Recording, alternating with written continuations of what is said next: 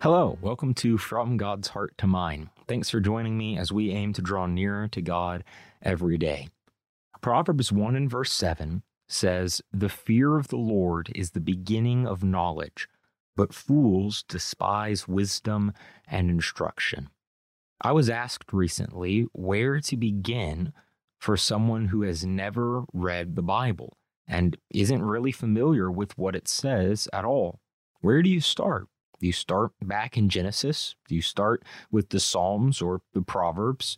Do you start in the gospel accounts with the story of Jesus or maybe one of the easier letters of Paul? Proverbs 1 and verse 7 reminds us where knowledge and learning truly begins. It begins with the fear of the Lord. You see, it really doesn't matter where you start reading the Bible if you do not approach God's Word with the right attitude toward its author.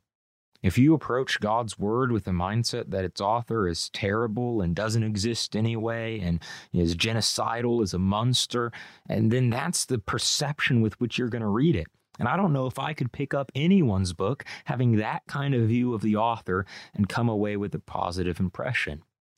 What Proverbs 1 verse 7 teaches us is that we have to have the right level of respect for who the Creator is before we can really appreciate His book.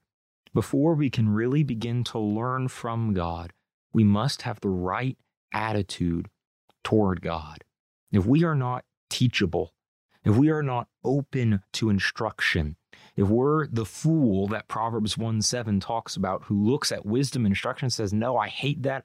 I want nothing to do with that. It doesn't matter where we start reading the Bible, we'll never learn. But instead, if we approach God's word with the right attitude toward God, we'll find that we can learn a lot. Thanks for listening to From God's Heart to Mine. Open your heart today to pursue God's heart and try to show his heart to others.